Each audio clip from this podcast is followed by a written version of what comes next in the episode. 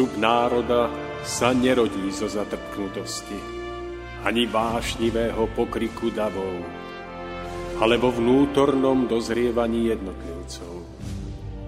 Len ono dokáže vydať plod múdrosti a trvalej slobody, premáhajúcej tyraniu spoločenských systémov. Nad všetkými pôžitkami tiel, nad nespútanými rozkošami sveta skvie sa drahokam ľudskej dôstojnosti. Drahokam čistého srdca. Úcta, láska, pokora, odvaha sú cestou k cieľu, ktorý hľadáme. Stojac pred následkami svojich skutkov, kto obstojí?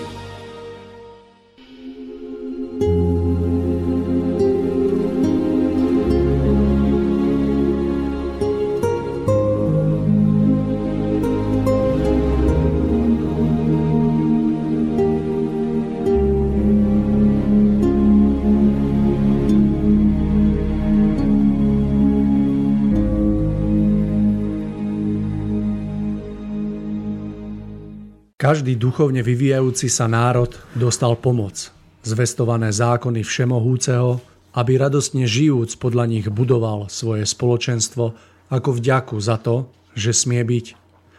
Rozmachom jednotlivých spoločenstiev vystupovala u nich do popredia rozumová pícha nad svojimi výtvormi, podporovaná postojom toto som dokázal ja a najvyšší nemá na tom podiel – táto pícha nad vlastným vedením a dosiahnutým rozmachom potom vždy priviedla pád jednotlivých spoločenstiev.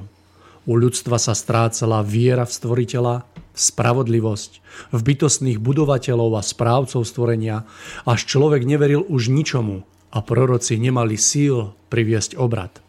Život na zemi spel k zániku. Tu poslal stvoriteľ čas svojej lásky do stvorenia, aby priniesla záchranu – záchranu spočívajúcu v poznaní a zachovávaní zákonov Všemohúceho, jeho slova, ktoré prišiel Ježiš naplňať a nie rušiť. Základy zvestovania boli vždy u každého zvestovateľa, u prorokov i u synov Všemohúceho vždy tie isté. Zákony stvoriteľa a nabádanie k radosnému životu v ich zmysle. Čo sa týka samotných zvestovaní, menila sa len ich forma a to vo viazanosti na problémy či duchovný stav vývoja tej spoločnosti, do ktorej konkrétny zvestovateľ, prorok či synovia prišli. Zákony stvoriteľa, o ktorých stále dookola hovorili v rôznych podobenstvách, sú vždy znova a znova tie isté, alebo inak povedané, vôľa stvoriteľa je jednotná v celom stvorení, takže sa nemôže v základe líšiť. Ježiš dal v blahoslavenstvách človeku jednotlivé priečky k zostupu, na čo všetko má myslieť, keď chce kráčať nahor k svetlu. Dal ľuďom blahoslavenstva, aby vedelo, čo všetko v živote treba uskutočňovať. To najpodstatnejšie z toho je príhovor adresovaný človeku, že nie sme tu na zemi preto, aby nám bolo dobre, tak ako si to my predstavujeme. A predstavujeme si, že nám bude dobre, keď budeme mať dom, auto, rodinu, budem ju vedieť uživiť a podobne. Nastavieme si niečo, čo nazveme, že toto je dobré a to je to, za čím sa usilujeme celý život. Nie. My prichádzame na túto zem preto, aby sme prežívali. Žiť, prežívať reč stvorenia, ktorou sa nám prihovára stvoriteľ na všetkom, čo sa nám deje pekné alebo nepekné, teda čo teda to, čo my považujeme za pekné a nepekné, môžeme ísť gupredu na každom jednom našom prežívaní. Sme duchovné zrnko zasadené do tejto hmotnosti. Ponoríme sa do hmotnosti, máme telo z tejto hmotnosti a máme sa naučiť spoznávať túto hmotnosť, lebo skrze ňu vlastne spoznávame zákonitosti, ktoré sú vo stvorení. Neustálým denodenným pozorovaním nášho okolia poznávame tieto zákonitosti a vo vedomom pretavovaní týchto zákonitostí do svojho vlastného života v našom chcení, myslení, reči a konaní prichádzajú nám spätnom účinku prežitia z ktorých niektoré sú už podstatne krajšie ako tie predchádzajúce a niektoré za nimi ešte pokrivkávajú. Z konkrétnej sejby v našom chcení, myslení, reči a konaní nás v spätnom účinku niečo konkrétne zasiahne, vždy rovnorodé s našim druhom sejby. Keď to vieme prijať a vziať si z toho poučenie pre seba do budúcnosti, tak je každé jedno prežívanie pomáhajúce nášmu vzostupu a náš život nežijeme nadarmo.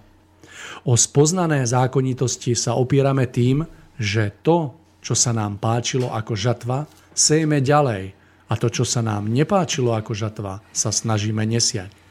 Tým vydolujeme z nášho prežívania maximum do svojej budúcnosti. Neznamená to, že nemôžeme mať dom, auto, rodinu, ale prioritou ľudského ducha na zemi je jeho vývoj, aby sa raz mohol vrátiť späť domov. V samotnom vývoji tým, že ľudský duch nie je ešte dokonalý a nepozná ešte zákon, zákonitosti do takej miery, aby sa vždy vedel podľa toho nich riadiť. Úplne prirodzene z našich siatí prichádzajú pekné aj nepekné žatvy. Toto prežívanie má však posunúť nášho ducha ďalej v živote, aby sme sa poučili z toho nepekného a už to nesiali, alebo miesto toho siali niečo krajšie. A čo krajšie? To, čo nám prišlo z spätnom účinku pekné, čo sme považovali za pekné, toho máme siať viac. Na všetky základné životné situácie sme dostali pomoc od Ježiša v praktických usmerneniach a napomenutiach, súhrnom vyjadrení v blahoslavenstvách. Keďže on sám pochádza zo svetla, ako čas lásky stvoriteľa, musí byť výrazne viditeľná na jeho zvestovaní skutočnosť, ním zdôrazňovaná, že neprichádza zákony rušiť, ale ich naplňať. Zákonitosť je viditeľná v každom jeho slove. Ježiš dával ľudstvo blahoslavenstva ako, ako zákony zachvievajúce sa v celom stvorení, ako nový zákon, ako evanielium, ako blahozvesť. Starý zákon tým nerušil, ale v plnosti naplňal. Skôr ako dal Ježiš ľudstvu samotné blahoslavenstvá, vyslovil nasledovné upozornenie. Nežijete preto, aby ste žili ľahko, ako vy potom túžite. Žijete preto, aby ste prežívali. Buďte preto bdelí v každej dobe. Učte sa zo svojich chýb a učte sa zo svojho šťastia. Rozhľadnite sa okolo. Nie ste na tejto zemi preto, aby ste ňou pohrdali. Musíte sa naučiť ju poznať, pretože máte telo, ktoré pochádza z tejto zeme. Chcem vám ešte raz dať zákony zachvievajúcej sa v celom stvorení, ktorým i vy ste podrobení. Využite času, ktorý vám ešte zostáva do hodiny súdu. Krásny, teplý a letný podvečer zo štúdia na Liptove všetkým vám, milí poslucháči, ktoré ste si našli čas a naladili rádio Slobodný vysielač a srdečne vás vítam v úvode 94. vydania relácie Cesta v zostupu. Môj úvod naznačil, že by sme si dnes mali povedať niečo o blahoslavenstvách, ktoré dal Ježiš ľuďom pred vyše 2000 rokmi a je tomu tak. Dnešnou reláciou odštartujeme opäť veľký cyklus, v ktorom budeme postupne hovoriť o hĺbšom význame jednotlivých blahoslavenstiev, pričom sa budeme tak ako vždy snažiť hĺbšie pozrieť na ich zmysel, pretože sa domnievam, že ich správne pochopenie má v dnešnej dobe minimálne rovnako veľký význam ako v čase, keď boli dané ľuďom. Verím tiež, že naše výhľady a naše myšlienky budú podnetné a že budú smerovať k zamysleniu a že tak pomôžu aj k plnému pochopeniu právého zmyslu. Už len pripomeniem, že dnešnú reláciu sme pre vás pripravili v predstihu, takže nás dnes budete počuť zo záznamu, nepôjdeme online, čo znamená, že sa nebude k nám dnes možné dovolať ani domailovať. No a na samotný záver môjho úvodu už len spomeniem, že reláciou vás bude sprevádzať Mário Kováčik. Samozrejme na túto tému sa nebudem rozprávať s nikým iným ako s mojim veľmi dobrým priateľom, ktorým vediem tieto rozhovory v týchto reláciách s Tomášom Lajmonom. Takže Tomáš, krásny letný podvečer želám aj vám. Tak aj vám, Mário, a všetkým našim poslucháčom, takže tešíme sa na pokračovanie týchto vašich vied a úvah. Takže a rád by som tiež privítal v našom štúdiu aj našich dnešných hostí, ktorí sú tu s nami, ktorí v závere dostanú priestor na nejaké tie otázky, takže ja sa na to veľmi teším. Tomáš, Nádherný cyklus je pred nami a domnievam sa, že myšlienky, ktoré budeme tu rozvádzať, budú ďaleko siahle a že naozaj sa nám podarí, aby nás tak zasiahli priamo do našich, našich srdc, aby sme e, z nich vyťažili do našej budúcnosti Takže veľmi sa teším a verím, že aj vy, milí poslucháči. Takže nestrácajme čas. Tomáš, nech sa páči. Dnes eh, si povieme niečo o prvom blahoslavenstve, ktoré znie blahoslavený chudobný v duchu, lebo ich je nebeské kráľovstvo. Takže takto znelo prvé blahoslavenstvo, takže Tomáš, nech sa páči, odozdávam vám slovo. Tak eh, Mário, tá naša výzva pokračovať v týchto reláciách práve blahoslavenstvami po tom veľkom cykle desiatich božích prikázaní, tých desiatich dobre mienených rád, sa zrodila tak vo vás, ako, ako aj vo mne. Hmm, celkom prirodzene, pretože hmm, môžete vidieť aj vy, že žijeme v dobe, kedy sme pod palbou veľkého množstva informácií. Či je to už cez internet eh, v podobe rôznych videí, rôznych článkov. E, takisto sa stretávame s ľuďmi, s priateľmi na rôznych prednáškach, na rôznych, ja neviem, miestach, kde sa ľudia spájajú ako aktivisti za niečo a môžeme vidieť, že tých informácií je nesmierne množstvo. Sú to informácie, ktoré, z ktorých každá z nich sa častokrát e, prihovára k nám ako tá najdôležitejšia. Že, že práve o nej potrebujeme vedieť, aby sme v niečom nespravili chybný krok. Týka sa to uh, hrozby vojenských konfliktov, týka sa to náboženských práv, týka sa to záležitosti ohľadom zdravia, ohľadom riešenia problémov vo vzťahoch. Skrátka tých informácií je nesmierne mnoho. No a a neviem, ako to vnímate vy, ale mm, mne sa zdá, že mnoho ľudí pod palbou takého veľkého množstva informácií natoľko uh, si sa sústreďujú na tieto jednotlivé informácie, že mnohokrát sa im zo zretela stráca to najpodstatnejšie, čo by dokázalo dať ich, ich životu, ich životnej ceste skutočný zmysel, skutočný cieľ. A pretože to množstvo informácií nás vťahuje do akéhosi myšlienkového víru rôznych tých spomínaných informácií, ktoré vyvolávajú najširšiu škálu rôznych pocitov mnohokrát dovtedy nepoznaných pocitov a spôsobujú, že to naše vnútro nie je ani taktou pokojnou hladinou jazernou, kde sa zračí alebo odzrkadľuje obraz tej veľkej múdrosti a pravdy, ktorá sa prelína dejinami a ktorá je poznateľná práve v tom stave pokoja a vnútorného, vnútorného upokojenia. A že v tomto jednoducho víre sa začíname zameriavať na množstvo druhotných informácií, ktoré iba vytvárajú dojem toho, že niečo skutočne vieme a že náš život by bol skutočne naplnený a nasmerovaný tým správnym smerom. Ja to vidím na tom, vidím to aj na sebe, ale vidím to aj na iných ľuďoch, že sú tak vtiahnutí do toho, do toho víru rôznych nových informácií a poznatkov, že častokrát sú z toho úplne zmetení. Že vedia, neviem, o rôznych veciach, ktoré sa dejú vo vesmíre, ktoré sa dejú v podzemí, ktoré sa dejú e,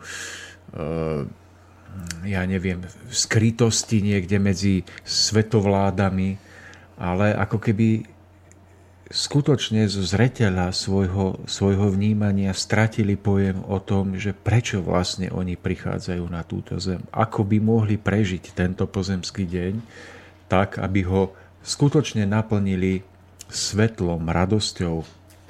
Aby, ho, aby tento deň namierili k k, miestam toho pravého domova, kam sa raz máme všetci vrátiť, do toho, do toho pravého domova blažených, dozretých ľudských duchov, ktorý nazývame raj. A tak sa mi zdá, že práve toto blahoslavenstvo, o ktorom budeme hovoriť, má veľmi úzko čo dočinenia s tým, o čom vravím. Pretože tak, ako ste ho vy e, pomenovali, ako je pomenované aj v Biblii, už, už niekoľko storočí, tak znie blahoslavený chudobný v duchu, lebo ich je nebeské kráľovstvo.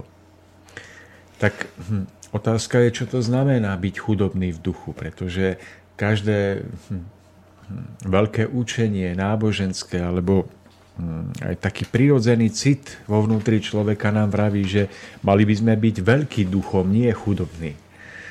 Že je v tom akýsi paradox, keď povieme, že, že máme byť veľkorysí, máme byť e, veľký duchom a na druhej strane sa píše v podobenstve hneď na začiatku, že, že blahoslavený chudobný v duchu. No ako to chápete? Vy máte preto nejaké vysvetlenie? Teraz, keď vás počúvam, Tomáš, tak sa pýtam, alebo tak sa domnievam, že, e, že byť chudobný a súčasný veľký v duchu, že si to tak neodporuje, že to jednoducho vie byť za jedno, že dokážeme byť jednak veľký duchom a súčasne aj chudobný duchom. Neviem, či to vnímam správne, ale tak som to zavnímal, keď ste tak hovorili. Zaujímavý teraz. pohľad, určite. No ale mnoho ľudí to privedie do toho vnútorného nejakého protikladu, že, že, že veľkosť ducha, veľkorysosť ducha a na druhej strane chudoba ducha ako, ako cnosť blahoslavenstva tak e, Mário, ja si myslím, že Ježiš hm, smeroval k tomu, že chcel, chcel ľuďom, ktorí ho počúvali vo vtedajšej dobe, dať tie najpriamejšie návody k tomu, aby našli cestu do svojho pravého domova a aby správne zvládli život tu na zemi. A keď sa píše blahoslavený chudobný v duchu, tak si môžeme povedať, že alebo môžeme preložiť význam týchto slov blahoslavení tí, ktorí sú jednoduchí, ktorí sú prostého srdca, ktorí sú vnútorne priami, lebo ich je kráľovstvo nebeské. V tomto podaní môžeme ten pojem chudoba správnejšie pochopiť práve ako tá, tá tá vnútorná prostota a jednoduchosť, ktorá je veľmi vzdialená od takej tej zložitosti dnešného spôsobu uvažovania ľudí. Alebo možno, že aj tej samotnej učenosti, ktorá je úplne otrhnutá od citu, ktorá je otrhnutá od detského spôsobu vnímania života. Takže Presnejšie by sme mohli blahoslavený chudobný v duchu povedať blahoslavený, ktorí jednoducho dokážu uvažovať a jednoducho dokážu príjmať slovo pravdy, alebo vôbec, ktorí jednoduchosti dokážu poznávať veľmi jednoduché princípy pravdy, lebo práve ich je kráľovstvo nebeské. Tak v tomto obraze by som povedal, že stojíme v takom veľkom protiklade, že na jednej strane sme vedení k tomu, že práve učenosť nás praví múdrymi. Ja neviem, už od malička nám vravia, dobre sa uč, musíš byť vysoko vzdelaný, aby si dokázal byť múdry, aby si dokázal si zarobiť peniaze, vychovať rodinu, kúpiť si dom, auto a tak ďalej. A v protiklade k tomu máme výzvu že práve v jednoduchosti a v prostote uvažovania je cesta do kráľovstva nebeského. Že nie je v tom nejaký protiklad.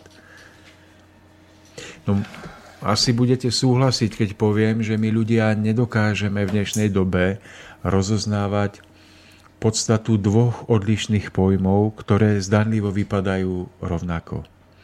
Že múdrosť a vzdelanie. My keď uvažujeme nad svojim šťastím, tak vždy uvažujeme v súvislosti so vzdelaním. Vedieme k tomu naše deti, správame sa podľa toho aj my. Skrátka, múdrosť, šťastie, to všetko je zastrešené pod pojem vzdelanie. A vzdelaním je čo? No vzdelaním je tá väčšinou školská učenosť, ktorá, ktorú nám dávajú naši učitelia do vienka už od prvej triedy základnej školy až po tú vysokú školu, ktorej sa niekto dožije. A väčšinou môžeme ale potom poznať, že tí najviac vzdelaní ľudia bývajú mnohokrát nešťastní. Že, že majú vysoké vzdelanie, majú možno spoločenský vplyv, možno, že krásne zarábajú a cez to všetko neprežívajú šťastie. Buď majú problémy so zdravím, ktoré sa im pokazilo kvôli nesprávnym vnútorným postojom životným, nesprávnym životným návykom, alebo napríklad sa takýmto ľuďom môže rozpadnúť rodina, nedokážu ju udržať, nedokážu mať správny nos, intuíciu na vytvorenie dlhodobých vzťahov, či už priateľských, alebo, alebo tých životných, partnerských, manželských, tak čo môžeme vidieť? Môžeme vidieť, že oproti tomu sú potom ľudia s veľmi nízkym vzdelaním, ktorí možno, že ledva vychodili tú základnú a strednú školu, ale ktorí naproti tomu alebo napriek tomu majú rozvinuté akési neviditeľné, jemné vnútorné vnímanie zmyslu života, a to ich nakoniec učiní šťastnými vo všetkej prostote ich života, možno že v jednoduchosti a chudobe ich života ich učiní šťastnými, pretože dokážu v tejto jednoduchosti správne vnímať, na čom skutočne záleží. Dokážu intuitívne rozpoznať hodnotu ľudí, s ktorými sa stretávajú. Dokážu správne spoznať, komu môžu do akej miery dôverovať napríklad dokážu vďaka tomu utvoriť dlhodobé vzťahy, rodinné napríklad, ktoré im vytvárajú takú veľkú oporu pre ich život, že aj ten zdanlivý pocit hm, strádania, čo sa týka v hmote, hmotného zabezpečenia, keby ich aj postihol niekedy, tak e, nespôsobuje také utrpenie, pretože oni prežívajú obrovské naplnenie z toho, že prežívajú krásne vzťahy. Skrátka vidíme tu akoby dva protipóly ľudí. Jeden nesmierne vzdelaný, nesmierne inteligentný, s vysokým IQ, s dobrým spoločenským situovaním, s dobrým zárobkom, rovna a mnohokrát nešťastných. A vidíme tu priemerne vzdelaných ľudí, ale vnútorne jednoduchých, možno, že o to viac vnútorne citovo rozvinutých, úprimných, mm, ktorí, ktorí si dokážu v živote ešte niekde v hĺbke uvedomovať, čo je pravým zmyslom ich, ich života, ich toho, prečo žijú na zemi. A títo ľudia sú mnohokrát v tom najdôležitejšom o mnoho šťastnejší ako tí, tí, tí vzdelaní.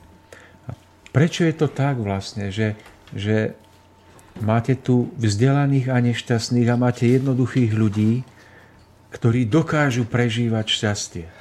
Uvažovali ste, Mário, niekedy nad tým?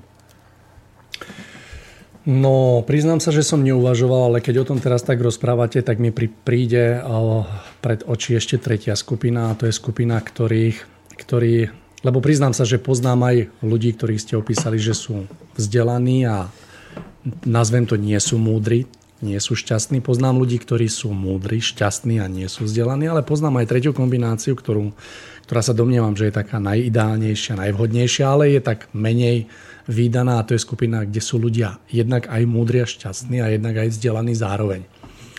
No a keď sa pýtate na toto a keď sa tak nad tým zamyslím, tak domnievam sa, že niekedy mám pocit, ako keby nám ten smer, ktorý nám e, vytýči to vzdelávanie sa, súčasne ako keby bránilo pochopiť isté tie pravdy v živote a ako by sme v tomto smere odvádzaní práve o tej múdrosti.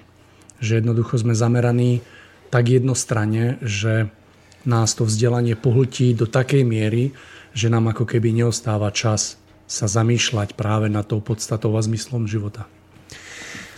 Áno, veď aj Ježiš si vlastne uvedomoval, asi keď sám toto, toto blahoslavenstvo nám ľuďom dával, že videl práve ľudí vysoko vzdelaných napríklad v náboženskom smere. Že boli to ľudia vzdelaní v Tóre, v poznaní Možišových zákonov.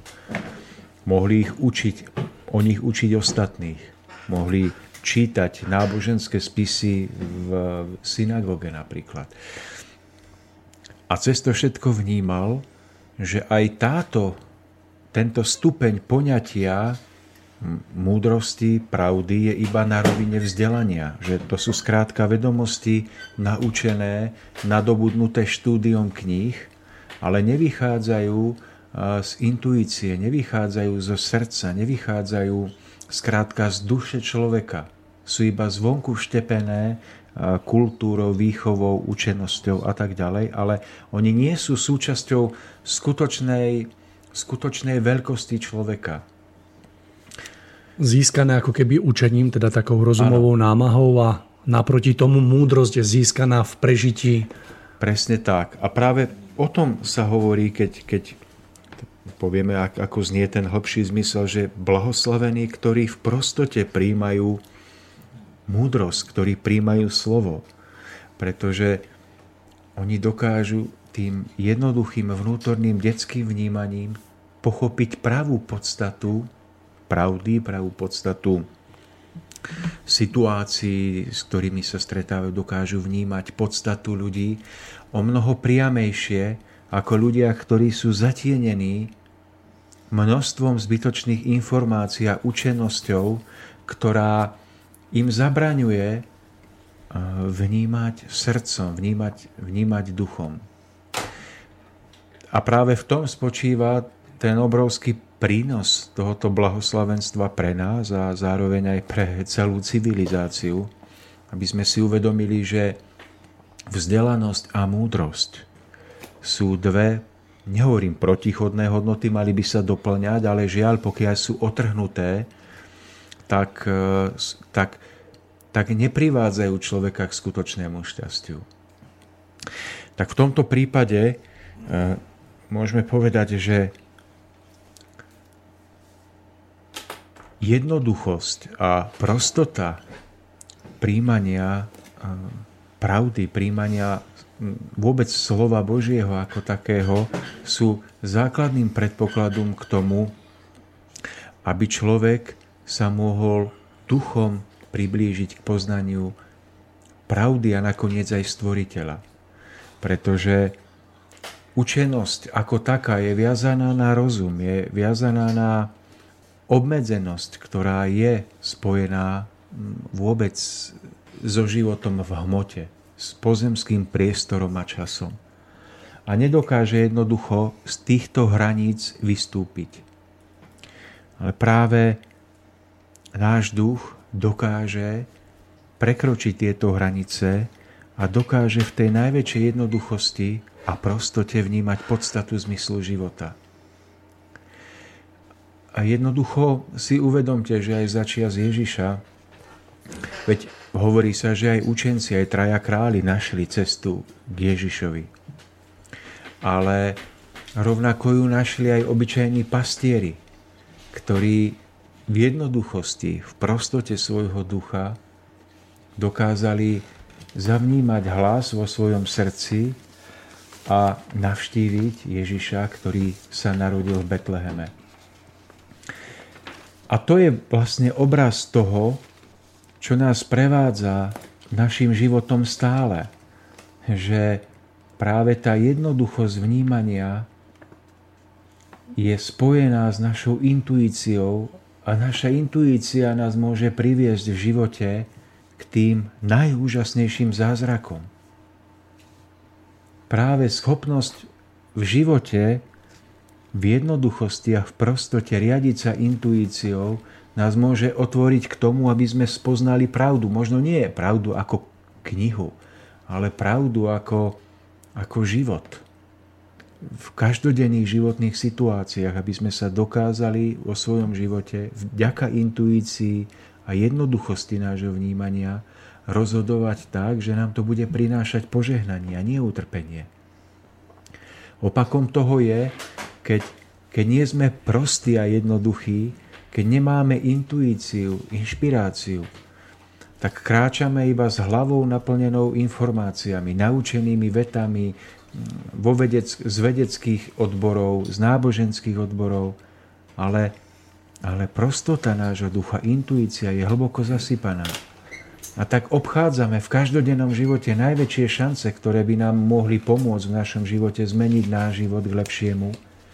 Nevšímame si, nevidíme mnohé požehnania, ktoré na nás čakajú a tak jednoducho narážame e, z kroka na krok, padáme, sme ubití a nedokážeme pochopiť, že je to spojené s nastavením nášho vnútra. Že e, učenosť, informovanosť sme povýšili na najväčšie miesto a prostotu ducha, ktorá vníma jednoduchosť pravdy v jej najväčšej jednoduchosti a veľkosti, tu sme zatlačili ako niečo menej cenné. Tomáš, je to presne tak v dnešnej dobe, že domnievam sa, že to má byť tak, že máme svoje, keď to povieme, na svoje deti viesť k k pestovaniu, k tej múdrosti a vysvetľovať a až na, tej, na, tej, na tomto základe postaviť ako keby ten vedomostný smer, hej, že základ má vytvárať múdrosť a na múdrosti postaviť vzdelanie. A dneska je to presne opačne, že tá múdrosť je úplne v úzadí, vôbec neexistuje a ten základ vytvára vzdelanie, ktoré potom... Potom nemáme, je to presne o tom, že potom nemáme problém vychovať špičkového vedca, ktorý síce je vedomosťami veľmi vysoko, ale nemá problém napríklad vyvíjať atomovú bombu. No a teraz, teraz si mm, môžeme povedať jeden príklad, že uh, učenec môže dôjsť k poznaniu, že kvet na lúke, ktorý, na ktorý sa práve pozerá, uh, je kvet, ktorý patrí do takej a onakej čelade, môže poznať jeho latinský názov, môže ho biochemicky rozložiť a vedieť, aké látky obsahuje a, a môže toto všetko vedieť o kvetoch na lúke. Ale, ale on zostáva vnútorný, pra, vnútorne prázdny, pretože jeho srdce, jeho vnímanie sa nedokáže natchnúť krásou tohoto kvetu.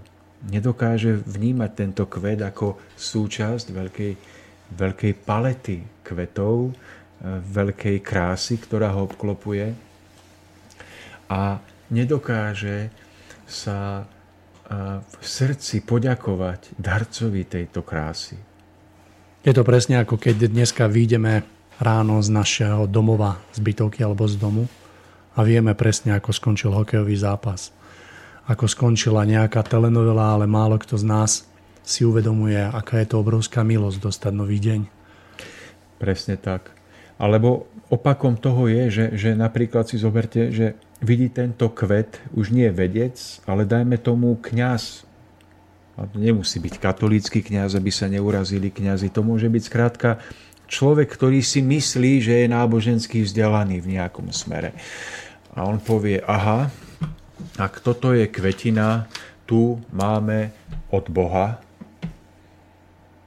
a možno, že vie, na aký čaj je dobré s nej uvariť, aby niekomu zdravotne pomohla. A on si myslí, že keď vie, že tento kvietok je od Boha a bude o tom hovoriť druhým, že pochopil. Nepochopil. To je ešte stále v protiklade s tým, kto prosto príjma pravdu. A ten tretí, ktorý možno nie je ani učenec, ani náboženský vzdelaný, pohliadne na ten kvet a vtlačia sa mu slzy do, dojatia do očí, lebo v tom kvete náhle spozná všetku tú lásku stvoriteľovú, jeho dobrotu, jeho milosť, jeho silu, ktorú, ktorú smie príjmať a ktorú môže vodkanúť do tohto kvetu prežiť vo svojom srdci. A môže k tomuto kvetu poklaknúť, zdvihnúť oči k nebu a vyslať jeden jediný veľký cit vďaky. Keby sme si porovnali, ktorý z týchto troch spôsobov vnímania reality alebo života, alebo pravdy môžeme povedať, je, je najopravdivejší, tak môžeme povedať, že ten, ktorý je najviac naplnený citom, lebo skrze cit sa spájame s obrovskou energiou, ktorá nás činí šťastnými, ktorá dáva nášmu životu život. Keď suchopárne pomenujete nejaký kvet, viete jeho latinský názov, zostávate prázdni, vo vašom duchu sa nezvýši príliv energie a sily. Keď iba viete o tom, že je to dar Boží, ale neprecítite to v srdci, aj tak zostávate iba prázdni. Zostávate na úrovni mnohých náboženských veriacich. Ale až keď precítite ten kvet ako dar, ako milosť, možno vtedy precítite, že sám ste súčasťou prírody, sám ste súčasťou veľkého celku, prežijete vnútorné spojenie s týmto celkom a priblížite sa k poznaniu pravdy. Prežijete zážitok, ktorý sa nedá opísať slovami, ktorý sa nedá vedecky zmerať ani odvážiť, ale prežijete moment mimo pojmy priestoru a času. Ale práve tento dotyk prežitia so skutočnosťou je dotykom pravdy. A práve to je to, čomu sme vzdialení, keď sa príliš zameriavame na množstvo informácií, na vonkajšiu učenosť, o ktorej sme vraveli v úvode relácie. Pretože práve množstvo podnetov a informácií, ktoré príjmame, z nás už nečinia tých prostých a jednoduchých, ale každá zbytočná informácia, ktorá sa ukotví v našom vnútri, je ako semiačko nejakej rastliny, ktorá potom ďalej rastie a zatieni nás. My už potom neprežívame spojenie so slnkom, pretože sme obrastení burinou poznatkov a informácií, ktoré nám zamedzujú vidieť jednoduchú pravdu života. Tomáš, ja som nedávno videl veľmi krásny príklad, ako bolo to deťom vysvetliť alebo podať e, veľmi dôležitý fakt, o ktorom hovoríte, že ako je dôležité mať na zreteli každý deň ten veľký, veľký náš cieľ, že sme tu nie preto, aby sme robili všetko iné, ale sme tu kvôli vývoju a ako sa nás všetko snaží odviesť tohto cieľa, ako je veľmi dôležité to mať na zreteli ako splnenie úlohy a bolo to prezentované takou formou, že sme boli v prírode jeden celý víkend a počas toho putovania bolo tým deťom, ako keby novým, ktorí boli v tom kolektíve ako noví, ukázaná taká alebo daná taká úloha, že od teraz pôjdeme 20 minút ticho. No a teraz sme začali putovať, putovali sme asi 3,5 kilometra, čo trvalo, neviem, myslím, nejakú hodinku. No a videl som, akože pozoroval som tú skupinku tých detí a niektorí tam už pozreli tak na hodinky a videli, že 20 minút odbilo, tak vlastne sa rozprávali zvyšok tej cesty.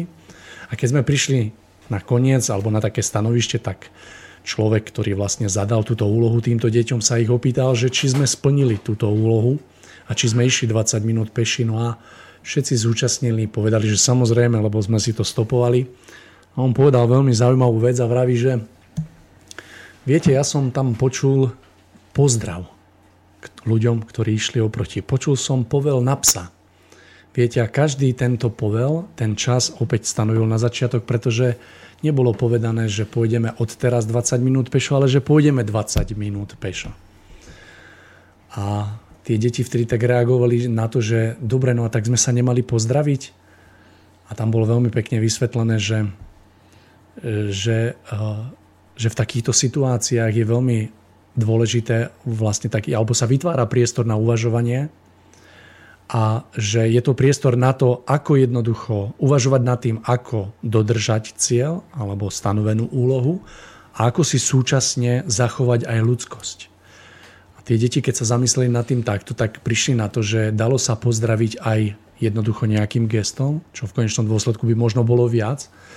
A ako je, tieto deti pochopili na tomto jednoduchom príklade, ako je dôležité mať každý deň na zreteli túto úlohu, ktorej rozprávame a ako veľmi ľahko sme odvádzaní, ako je odvádzaná táto pozornosť jednotlivými takými ruchmi to názvem, ktoré sa nám síce javia aj v, akože v tom prvom kontakte ako také podstatné, a veľmi rýchlo dokážeme sklznúť a stratiť tento cieľ zo zreteľa na putovaní životom. Takže jo, veľmi sa mi to páčilo. Zoberte, že, že naozaj sú také názory, že a chápem, chápem tie názory, že človek nemôže byť iba taký detský, nemôže byť taký prostý, ako boli ľudia začias Ježiša, keď oni jednoducho príjmali jeho slovo a dokázali zmeniť svoje životy z hodiny na hodinu a dokázali za, za tieto hodnoty položiť život. Že takáto detskosť by bola už naivná v dnešnej dobe. Mnoho ľudí, ktorí zdieľajú tento názor, pretože vravia, že je tu nejaký vedecko-technický pokrok. Sme súčasťou Európy a vôbec sveta, ktorý je nesmierne pokročilý vo vede- na vedeckej rovine. No a pokiaľ by sme boli iba takí tí jednoduchúčky, dobrúčky, E, citový, tak nás títo žraloci, ktorí majú dobre zvládnuté vedomosti a technológie, tak nás jednoducho zožerú a my im budeme robiť otrokov. E, takže v podstate už v dnešnej dobe hovoriť o blahoslavenstvách z tohoto pohľadu, že buďte čistého srdca, Zachovajte si jednoduchý pohľad, ktorý nie je ovplyvnený množstvom informácií, že to už sa nenosí, pretože naozaj boli by sme ako ovečky medzi, medzi vlkmi.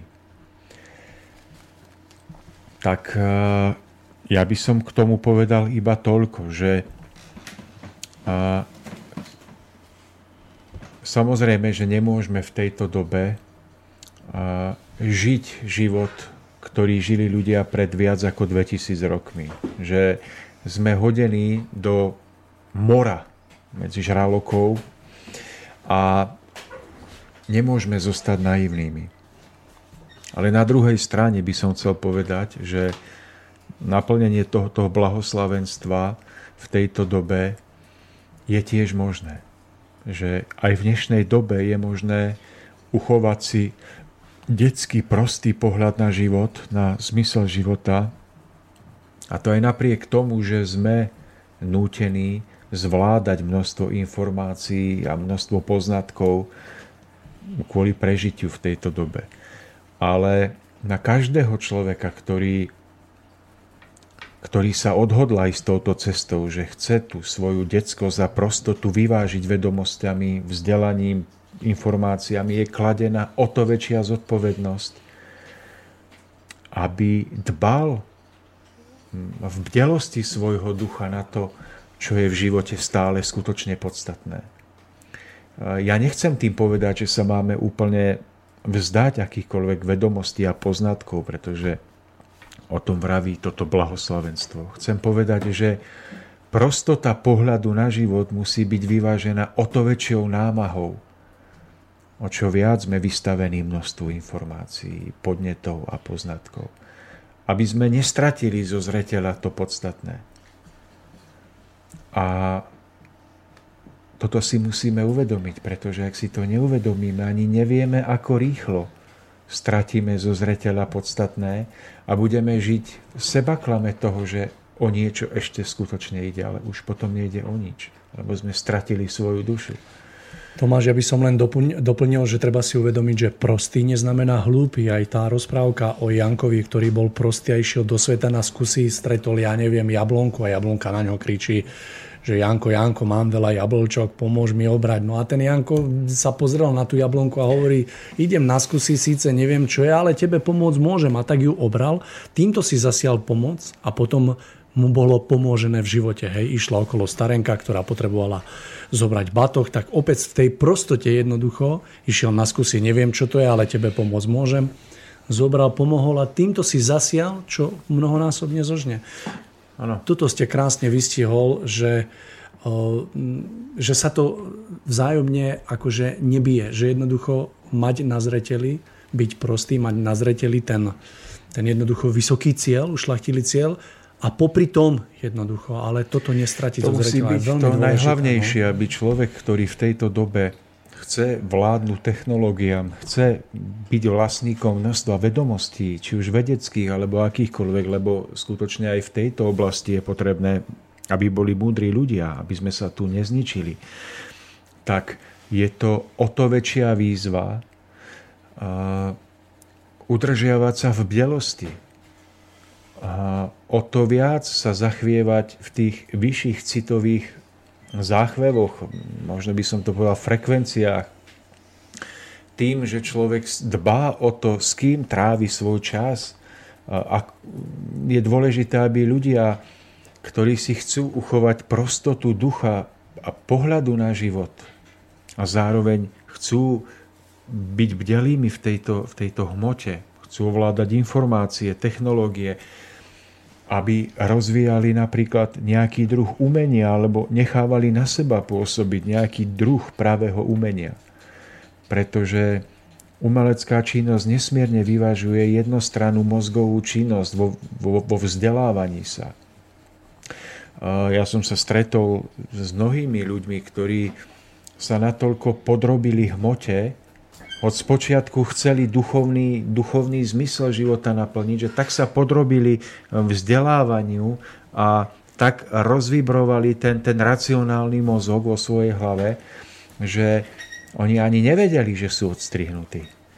Že oni už potom aj o duchovných alebo aj takých tých posvetných veciach hovorili spôsobom, že, že počujete, ak, ako formulujú vety, aké slova používajú že sa odstrihli od toho vnútorného spojenia so svetlom. A že náhle tam, kde sa predtým v ich slovách zachvievala vrúcnosť, cituplnosť, dôvera vo svetlo, v ich očiach, kde žiarila tá správna iskra, tak zostala iba, iba kostra toho všetkého, iba skrátka mm, prázdnota, ktorá je zahalená do slov, ktoré majú vzbudiť dojem, že tak sa vám potom stane, že, že to čisté duchovné spojenie sa začne aj v tom náboženskom smere jednoducho potápať a um, no, no, človek sklzne toto sa vám prejaví tým, že ak predtým, ja neviem, intuitívne vnímal hodnotu ľudí, tak náhle ich, ich začne nejakým spôsobom, uh, neviem, špiritisticky hodnotiť, alebo začne si o nich, ja neviem, veštiť bez toho duchovného poznania, že, že uh, zistíte, že tento človek je v podstate ustrnul niekde na úrovni svojho mozgu e, uviaznutého na priestor a čas a že tá iskra ducha bola zasypaná, tá podstata, o ktorú ide. Takže Mário, rád by som v tomto smere povedal, že nemáme byť tými ovečkami medzi vlkmi. Nemáme byť jednoducho naivnými plavcami v mori, ktoré je preplnené žralokmi, ale ak sa chceme odhodlať vzdelávať sa, mať, mať vedomosti, znalosti, ovládať technológie, musíme o to viac pracovať duchovne. Musíme rozvíjať tie časti mozgu, ktoré vyvažujú čisto racionálne funkcie nášho mozgu. A opakujem, pobytom v prírode, medzi ľuďmi, ktorí nás nalaďujú na vyššie záchvevy, rozvíjaním nejakého hudobného smeru, alebo aspoň tým, že na seba necháme stále viac a viac pôsobiť krásu v podobe umenia, hudobného, výtvarného. To všetko nám umožňuje vyvážiť, aby tá racionalita vedeckosti, vzdelávania bola vyvážená duchovným prvkom, aby sa to prejavilo aj do nášho mozgu, aby sme vždy potom to, čo sa vzdeláme, čo zistíme, čo, čo ovládneme v podobe technológie, aby sme to vždy dokázali vlažiť do služieb ducha. Preto aj veľkí vedci, ako bol Einstein, sa venoval hre na husliach. to nebolo iba tak, že on jednoducho nemal čo robiť. To bolo preto, že on nesmierne, to, to sú niekedy podvedomé procesy. Uvedomoval. A, a dajme tomu, že si to on mohol, ale veľa ľudí si to aj, ne, dajme tomu, neuvedomí, iba cíti, že potrebuje sa venovať nejakému umeniu. Hlavne tí, ktorí veľa pracujú tým racionálnym mozgom, lebo oni, oni podvedome tušia, že ak to nebudú robiť, tak, tak sa utopia. Tak e, prídu na nejakú technológiu, ktorú zneužijú, ktorú si nechajú ukradnúť a príde katastrofa.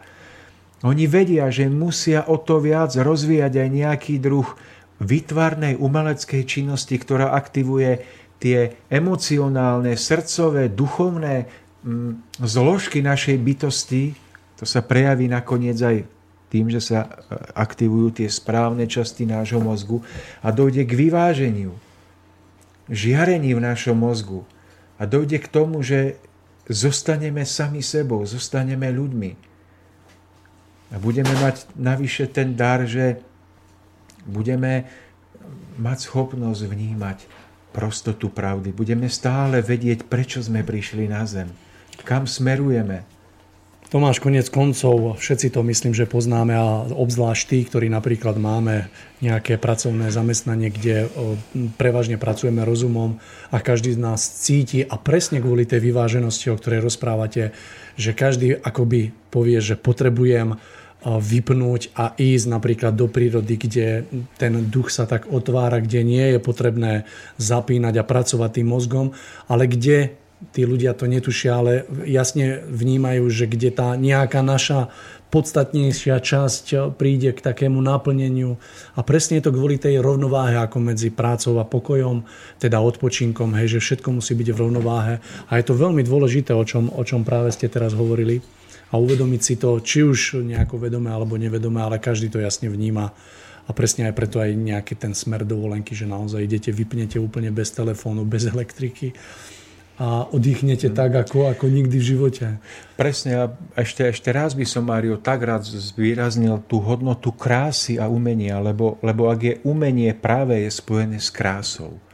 A práve záchvevy krásy, ktoré na seba nechávame pôsobiť, postupne prenikajú až do najhlbšej zložky na našich bytostí a oni v nás oživujú práve e, nášho ducha, ktorý potom dokáže vnímať to, prečo prišiel, že existuje, že, že kam si smeruje, že tento život nie je prežitý na to, aby bol dožitý a aby sme odložili telo a skončili, ale že náš život je veľká púť, veľká cesta, nekonečná, ktorá bude pokračovať za hranicou tohto pozemského života, že stále nám potom náš duch pripomína, že že máme svoj život prispôsobovať tomuto zmyslu.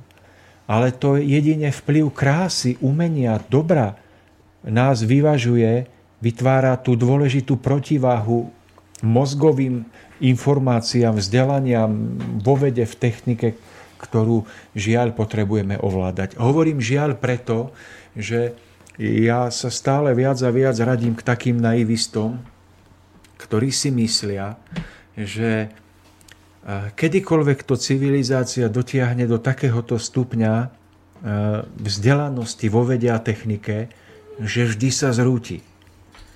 Pretože si myslím, že existovali iné cesty než tie, ktoré poznáme, preto, aby sme mohli na Zemi žiť o mnoho dokonalejší život, než žijeme. Ja si myslím dokonca, ale teraz už akože načriem úplne mimo, pochopenie možno, že väčšiny poslucháčov, že my sme sa mohli prepravovať úplne inými prostriedkami, nie sú auta, ktoré fungujú na motor a benzín, že sme mohli používať úplne iné energie na svietenie a mohli žiť v takom úplne inom spojení so životom a s prírodou, kde by technika na tomto stupni vôbec nemusela existovať na to, aby sme mali ešte väčší pocit šťastia zo života z toho, že nám vôbec nič nechýba.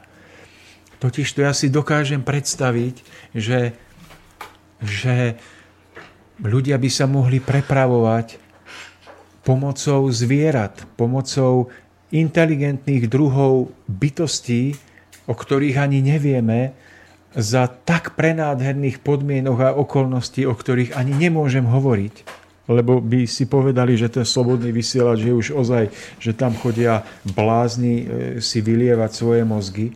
Ale verím tomu, že raz táto doba skončí a že už nebude potrebné tak bojovať o, o udržanie si jasného pohľadu na život, pretože my budeme s ostatnými bytostiami prírody, aj tými, ktoré vidíme, aj nevidíme, aj novými druhmi, ktoré sa môžu dovyvinúť, spolupracovať tak, že chladnokrvná technika a stroje nám nikdy nevynahradia tieto živé vzťahy a tie možnosti života, ktoré sa s týmto ľudstvu pridajú. A že my stojíme na tak obrátenom základe toho, čím sme mali byť, že to dnes ani nedokážeme pochopiť. Preto stojíme na nejakom základe, od ktorého odvodzujeme na náš život, to, čo je možné alebo nie je možné. Ale rozvinutím duchovných síl, o ktorých nemáme poňatia, my sme dokázali prestupovať hmotou a mnohými okolnostiami v čase tak, že, že to je dnes iba pieseň budúcnosti. Tomáš, pridávam sa k vám ako rovnaký blázon, pretože aj napriek tomu, že sa náš výdobytok vedia techniky zdá vysoký a pokrokový, je úplne ničím oproti tomu, čo by sme mohli mať a získať, pokiaľ by sme duchovne stáli minimálne na tej výške, ako dneska stojíme rozumovo. Tomáš, dáme si krátku prestávočku, pretože už máme pomerne veľkú časť relácie za, za nami. Takže, milí poslucháči, dáme prestávočku a pre dnešnú reláciu som vybral Simu Martausovú a piesen s názvom Baránok. Baránok. Keď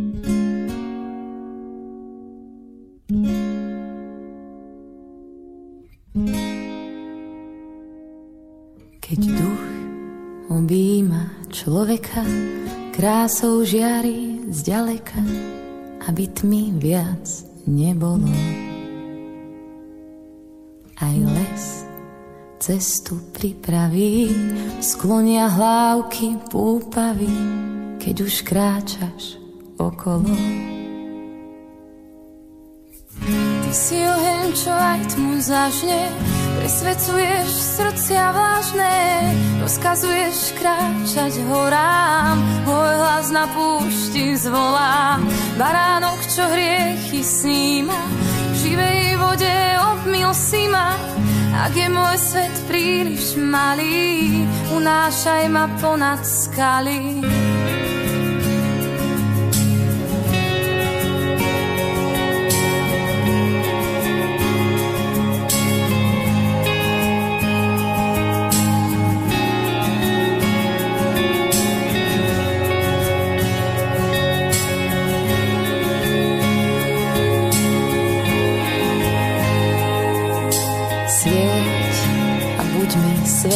Tmách, naplň kalich po kvatkách, ktorými sa umiem.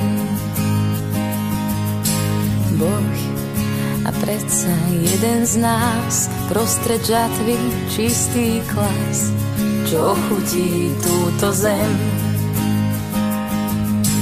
Ty si oheň, čo aj tmu zažne, presvedcuješ srdcia vážne, rozkazuješ kráčať horám,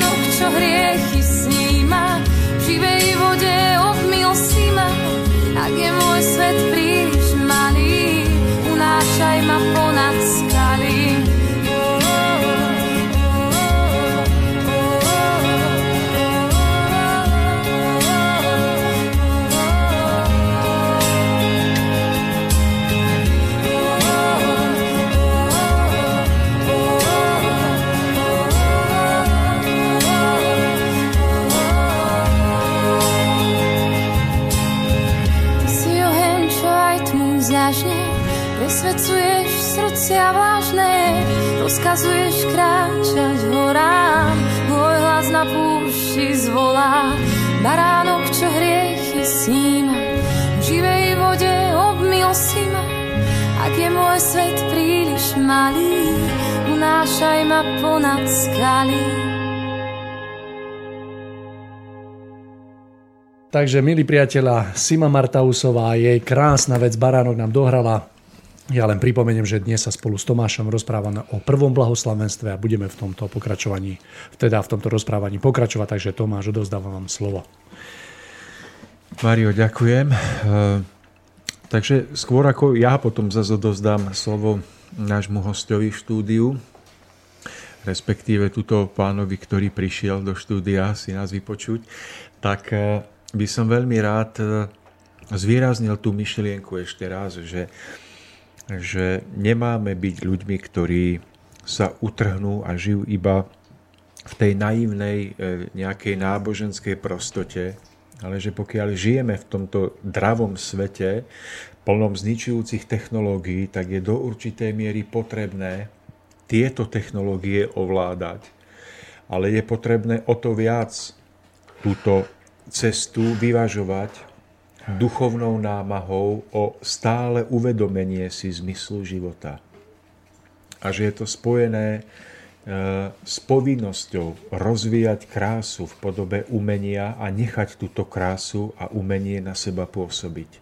Lebo inak sa človek veľmi rýchlo odstrihne, bez toho, aby to spoznal a veľmi rýchlo na jeho očiach, na jeho slovách, na tom, ako sa vyjadruje, je možné spoznať, že, že stratil zo zreteľa ten najdôležitejší posvetný cieľ, ktorý musí mať každý jeden z nás pred očami, ak nechce blúdiť v labyrinte sveta a labyrinte záhrobia. E, tu ale zase stojíme pred otázkou, že mnoho ľudí hovorí svojím spôsobom správny názor, že napríklad my sme sa ešte na svete nezničili tretou svetovou vojnou, len preto, že existuje niečo ako rovnováha v ovládaní zbraní. Že skrátka je niečo ako, ako, ako rovnováha v ovládaní technológií, veľkých zničujúcich zbraní, ako sú napríklad jadrové bomby. Že, že kebyže to pozná iba jedna strana, napríklad východ, tak sme dávno zničení, lebo to použije na západ a pre upevnenie svojho vplyvu. Alebo naopak, keby to mali na západe, tak to použijú na východ a sme zničení. Ale že, že to majú aj na západe, aj na východe, tak je jednoducho rovnováha v držaní týchto zbraní hromadného zničenia a ten, ten vzájomný strach z použitia týchto zbraní nás udržiava ešte pri živote. A že pokiaľ by ľudia jedna alebo druhá strana polavila v nasadení poznávania nových a nových e, technológií zničujúcich zbraní a získala by to iba tá, tá opačná, tak skôr alebo neskôr sa zničíme. Čiže musia tu byť ľudia, ktorí budú stále držať krok a budú týmto spôsobom udržiavať ľudstvo pri živote.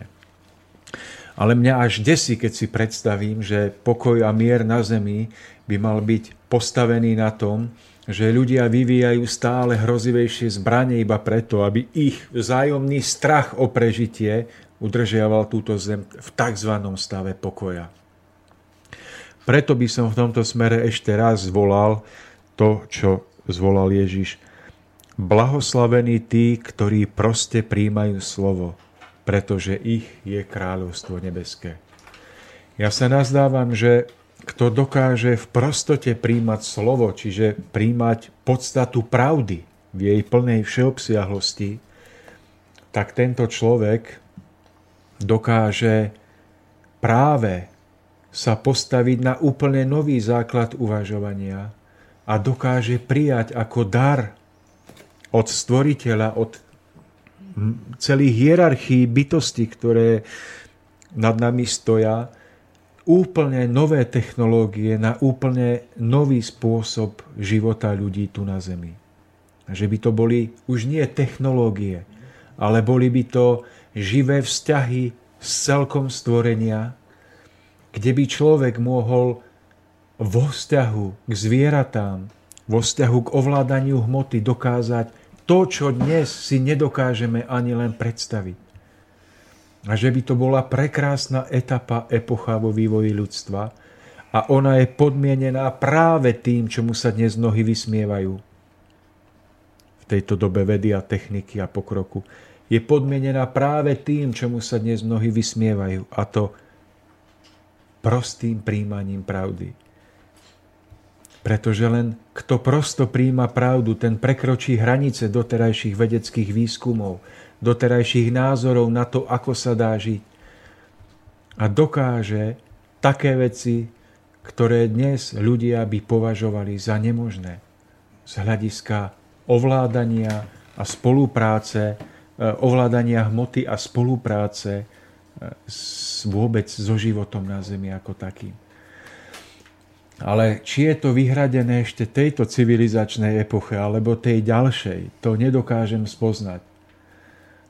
Ale pevne verím tomu, že kto proste príjma slovo, kto v prostote je otvorený pravde, ten dokáže prekročiť mnohé kriedové čiary dnešných vedeckých kritérií na, na spôsob života na Zemi na technologický pokrok a ten by dokázal veci, za ktoré by bol dneska zavretý do bláznictva, pretože by, aj keby na ne prišiel, tak by sa ukázalo, že sú tak málo ekonomicky výnosné pre záujmové kruhy, že by nejakým spôsobom veľmi rýchlo pochopil, že jeho chvíľa ešte nenadišla.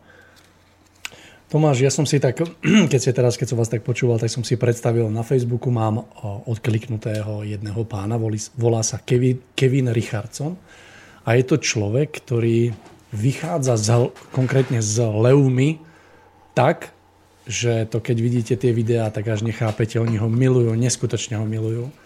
A domnievam sa, že je to práve preto, že on je tým svojim uschopnením a tým svojim vyžarovaním nastavený tak, že, že pre všetkých ľudí dookola je to až nepochopiteľné, čo dokáže, že sa im vystaví. A keby ste videli, s akou radosťou sa oni vedia zvítať a tie levice hlavne, ako ho dokážu objímať a vlastne no je to úžasné. A je to myslím si, že spôsobené práve tým, že, že má rozvinutú istú zložku, keď to tak nazvem v sebe, domnievam sa, že tú duchovnú, ktorá jednoducho prekračuje všetky hranice. Otázka, Mario, toto hovoríte pekne, ale to je naozaj to, čo my dneska vidíme u najdokonalejších ľudí v tomto smere, to je iba, iba náznak. Si zoberte, že by sme dokázali spolupracovať s vtáctvom tak, že by posielali eh, správy, že by, sme, že by sme dokázali využívať zvieratá, ako sú slony na práce, ktoré dneska robia bagre s vynaložením obrovskej ničivej energie, ktorá sa v motoroch odvíja s eh, drancovaním zdrojov nafty, ropy teda.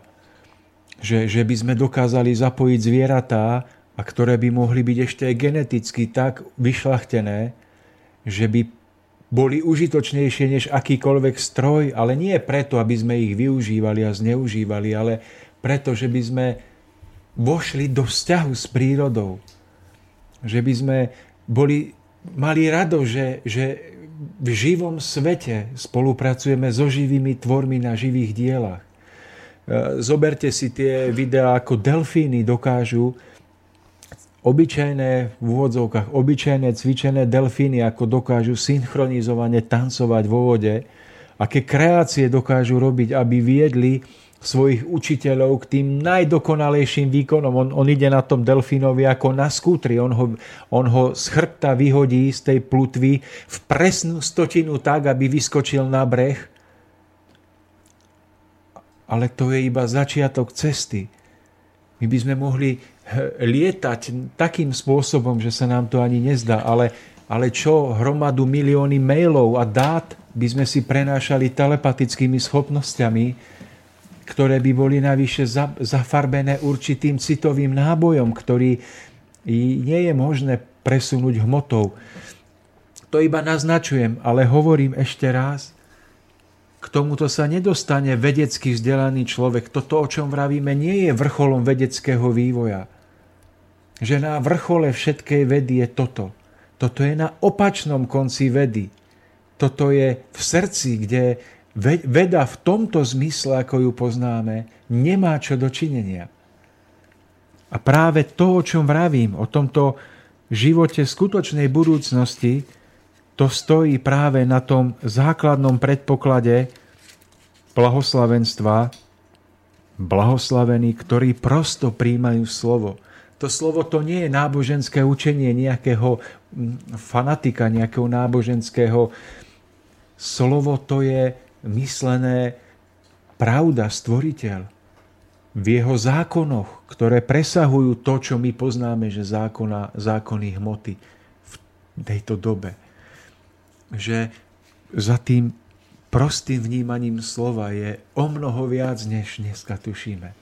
Všetko, čo ste teraz spomenuli alebo naznačili eh, v rámci tých takých vzťahov krásnych medzi človekom a zvieratom, to sú, to máš len také náznaky toho, čo... Demo. To je, hej, že čo by sme dokázali práve pri rozvoji tej duchovnej Ducha. časti človeka, ako naozaj na tomto všetko stojí a padá. Bolo by to úžasné a ja mám psa. No. tam to tak troška je vidieť, že úžasné že kam sa dokážete dostať za, už ho mám 9 rokov, a kam sa dokážete dostať, hej, že niekde začínate a ako sa to postupne prehlbuje a do akej miery každý, kto má psa, mi dá zapravdu, že do akej miery sa to dokáže pre, proste prehlbiť, že jednoducho sa poznáte po očiach. Tá že, vernosť no, je viac ako stroj. To je... To... Minule som uvažoval nad tým, čo fascinujúce som v živote prežil a práve toto sa dostalo medzi, nazvem to, top 10 najfascinujúcejších vecí v mojom živote. Ale, milí poslucháči, teraz eh, dáme taký priestor nášmu hostovi, ktorý je s nami tu v štúdiu. Takže, Pavol, ja vám teraz odozdám... Prišiel z veľkej diálky, takže aby, aby neprišiel o slovo. Ja vám odozdám mikrofón a verím, že máte vy pripravenú nejakú otázočku. Takže počkajte sekundičku. Takže nech sa páči. Ďakujem za slovo príjemný podvečer poslucháčom. Eh, možno, že to bude vysielané v inom čase, eh, ale teraz je taký podvečer a mm, bolo mi dané eh, teda možnosť sa vyjadriť k tematike, taká zaujímavá tematika, biblická, tematic, biblická tematika,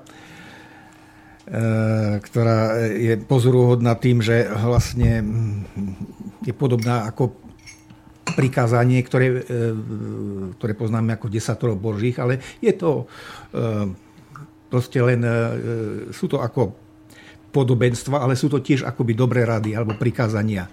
No a dneska sa rozoberal vlastne ten prvý bod.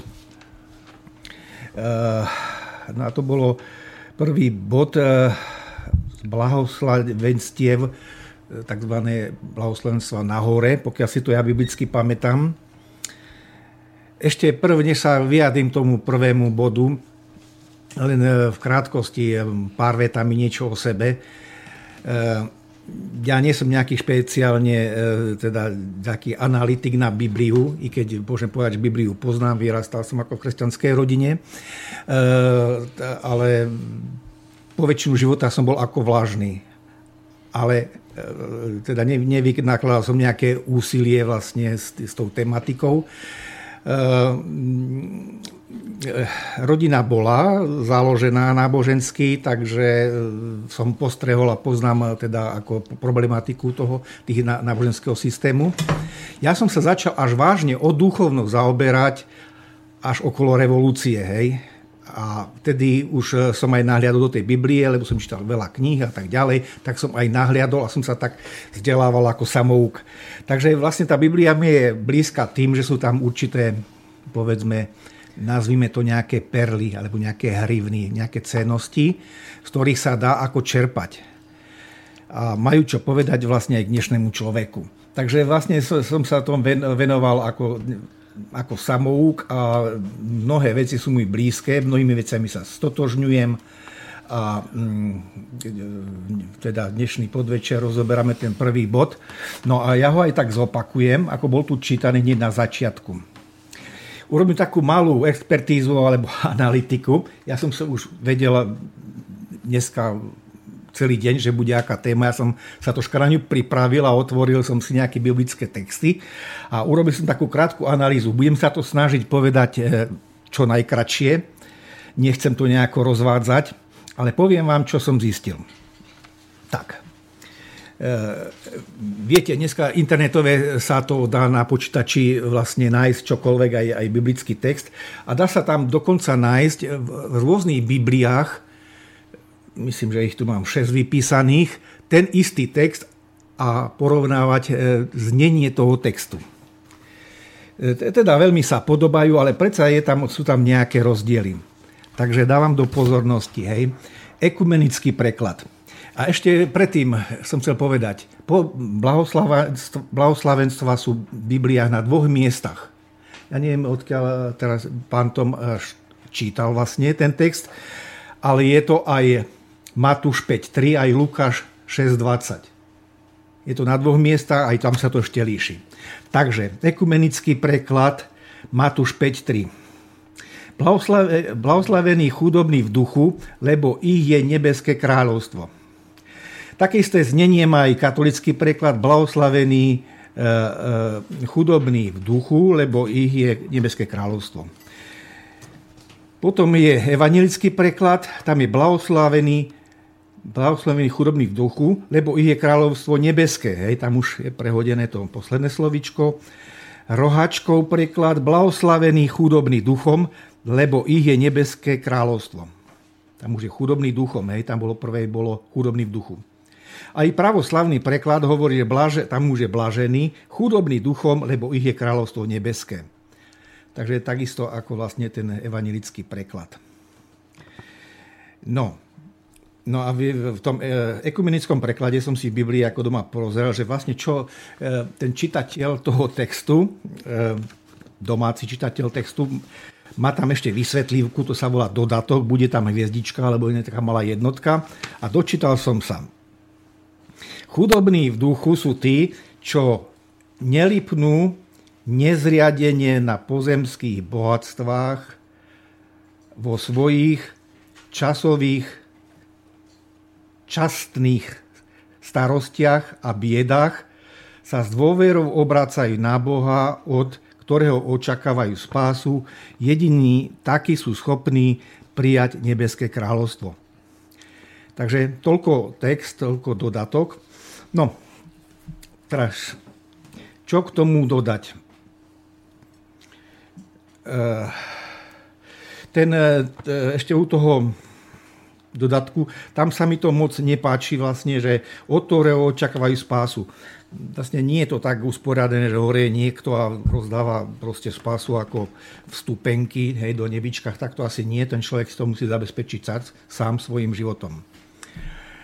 Takže ono to tak vyzerá, že chudobní v duchu budú blahoslavení. No, tento text treba dať e, troška do poriadku a veľa už napovedal Tomáš, lebo na začiatku to rozoberal a tiež sa nejako nestotožnil, že byť chudobný duchu, no, že by to bola nejaká priorita, to sa nedá povedať a, a len taký smú ísť potom akoby neskôr samozrejme tých rajských záhrad, lebo to podobenstvo jeho vlastne o, o nejakom zasľúbení.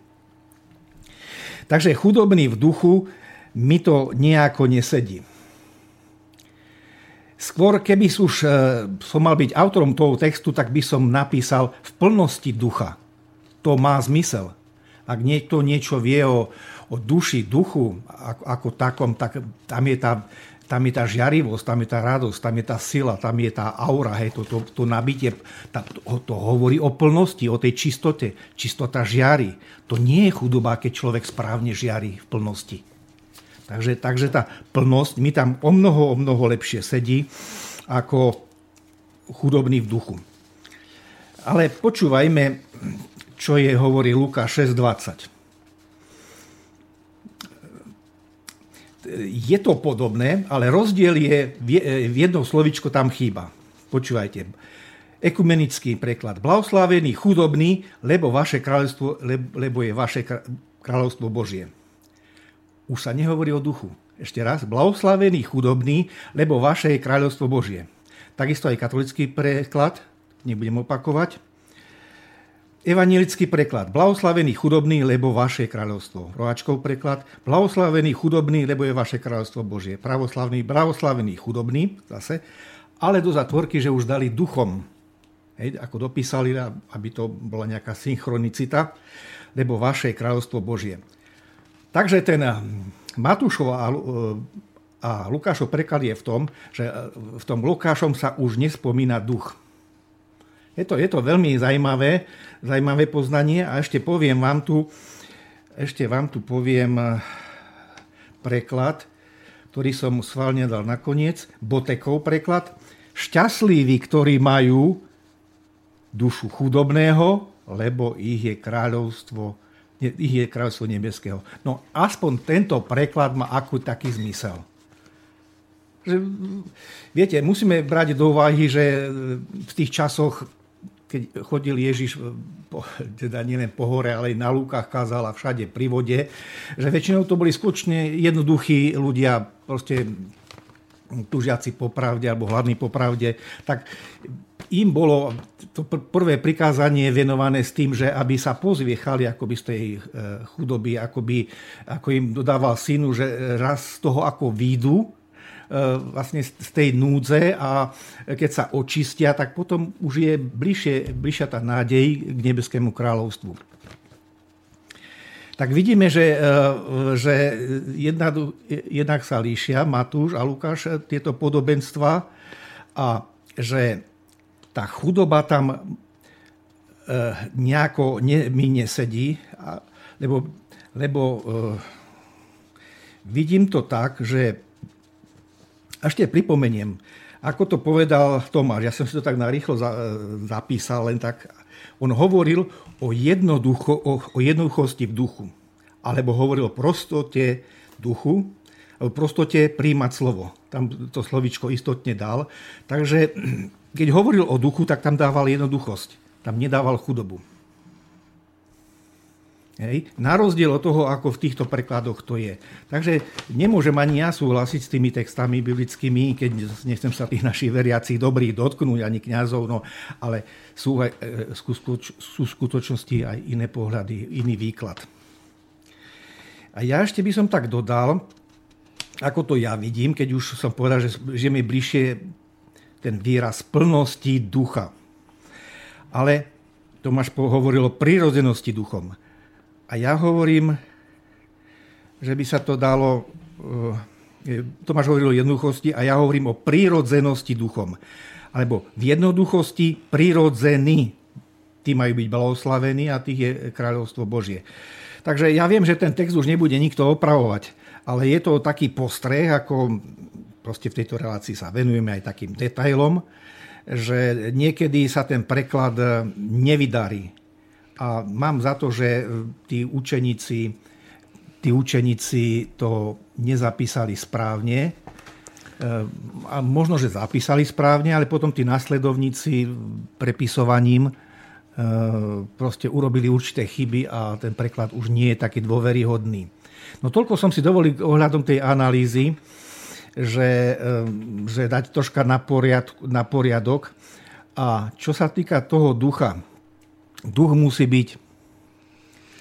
Ja by som, Pavel, ešte zareagoval na túto časť, skôr ano. ako doplníte tú ďalšiu. Mm-hmm. Pretože uh, skúste si ešte predstaviť, že ľudia vo vtedajšej dobe mnohí uh, boli vedení k tomu svojimi náboženskými vodcami židovskými, mm-hmm. že oni, títo bežní ľudia, si nemajú čo utvárať vlastný pohľad na, na život, na Božie posolstvo, že to je jednoducho dané už, už od Mojžíša, od starozákonných mm-hmm. prorokov a že iba tí učení majú tú výsadu správne tomu porozumieť. A sám Ježiš nebol akoby z tých židovských kruhov tým učencom toho, toho bežného spôsobu. On si uvedomoval, že práve to, že nie je učený, tým bežným spôsobom, hoci mal poznatky mimoriadné, ale nebol súčasťou tej, tej, tej učenej triedy v tom pravom slova zmysle, takže mu umožňovalo nahliadnúť na pravdu o mnoho jasnejšie a priamejšie, bez zbytočných vonkajších e, formalít.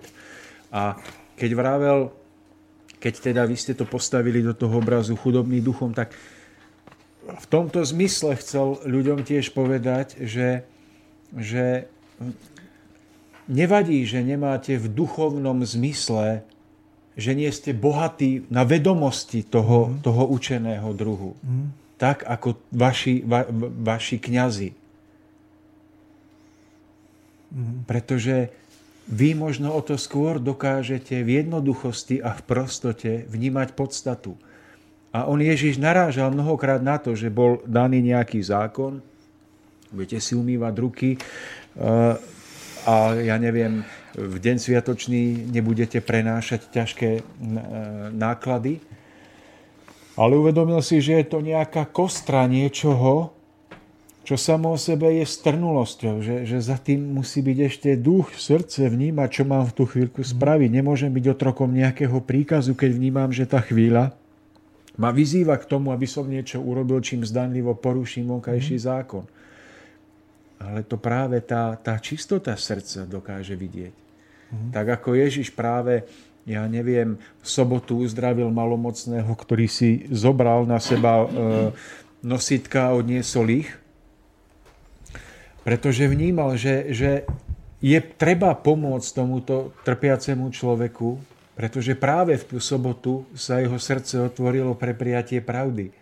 A vedel, že to je dôležitejšie než zachovanie príkazu nepomôcť mu, aby neporušil príkaz o prenášaní.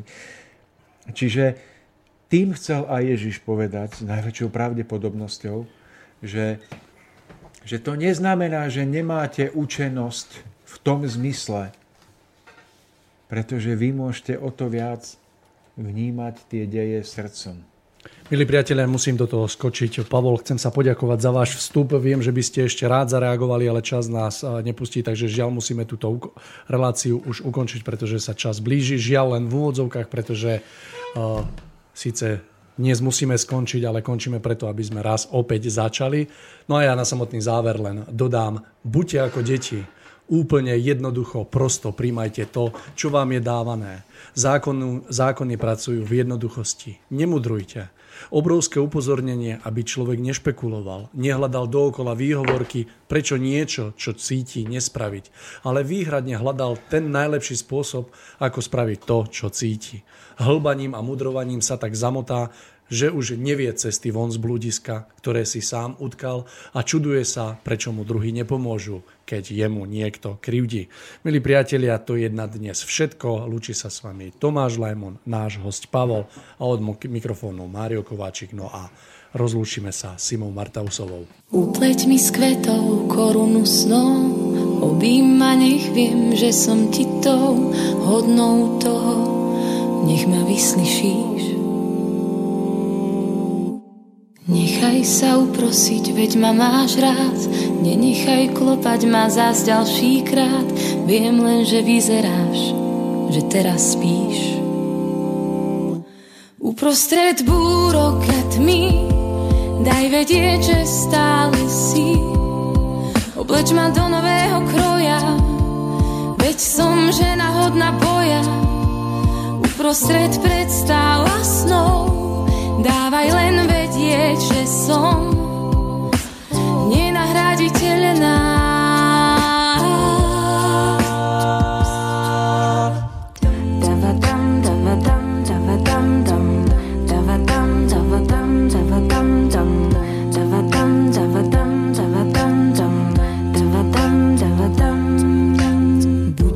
Svetlom, keď kráčam tmou objíma, nech viem, že som ti tou hodnou toho, nech ma nenecháš. Zabojuj o mňa, keď sa strácam, po tvojom boku neviem báť sa, miluj ma dokopy a predsa zvlášť. Uprostred búrok a tmy, daj vedieť, že stále si Obleč ma do nového tvoja Veď som žena hodná boja. Uprostred predstáva snov. Dávaj len vedieť, že som Nenahraditeľná.